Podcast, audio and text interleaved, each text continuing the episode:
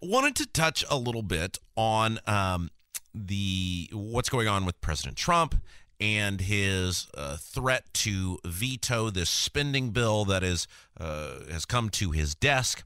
In all, it totals 2.3 trillion dollars. 900 uh, billion of it is stimulus related related to the COVID crisis. And Trump has come out, as I'm sure you probably know by now, and has, has said, especially if you're a listener to this radio station, uh, the $600 payment to every American is not enough. And he wants to see that increased to $2,000 per American. Now, there, there's several issues with this. We could we could you could literally do an entire morning show and not touch on every uh, facet and aspect of all of this. But throughout the course of the show today, I'm going to try to hit on a couple of them because it is really important for you to know what's going on. And one of the things that we hear, uh, because they, they combine this into uh, two things into one, and this is what government does all the time. I can't get my bullcrap passed on its own, so I'm going to tuck it into this because I know this guy over here, ha- he won't vote for my thing, but he wants to vote for his thing. So if I get my thing into his thing, he has to vote for it. It's why, eh, on many levels, our country's in the shape it's in, and it's exactly what's happened here. They're not passing a clean stimulus bill. They're putting two things into one a spending bill and a stimulus bill. And this is how you get the pork and the wasteful spending.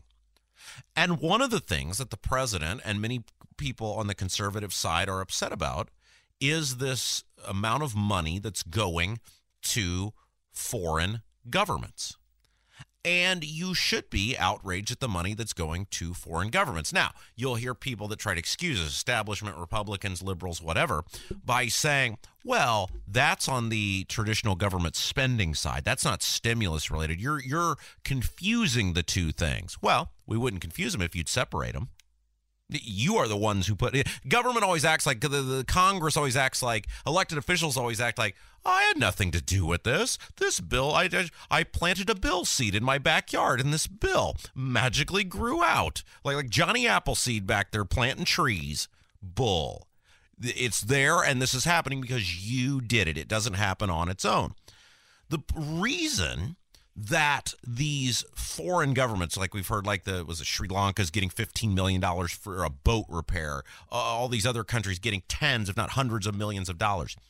The reason these countries keep getting this money is not that we have some love for these countries, you know, because people will say all the time, we're $27.5 trillion in debt. And by the way, we'll get into that later in the show. We're $27.5 trillion in debt and rising. How is it that we have hundreds of millions of dollars for all of these countries? In many cases, they're countries many people have never heard of.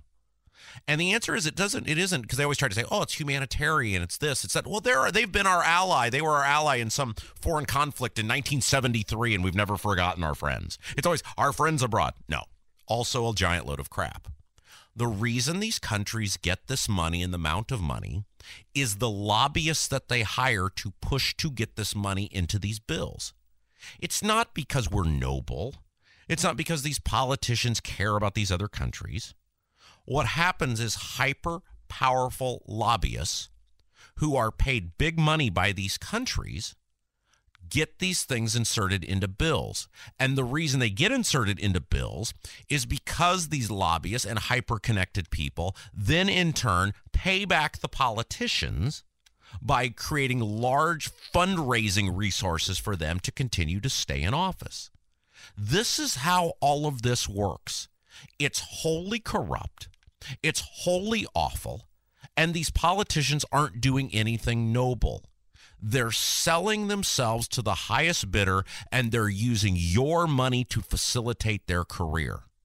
So when President Trump or other conservatives talk about pulling this money for these countries you've never heard of out of this budget, what they're really talking about is standing up for you and your hard earned money, and you should be completely behind it, regardless of your political affiliation.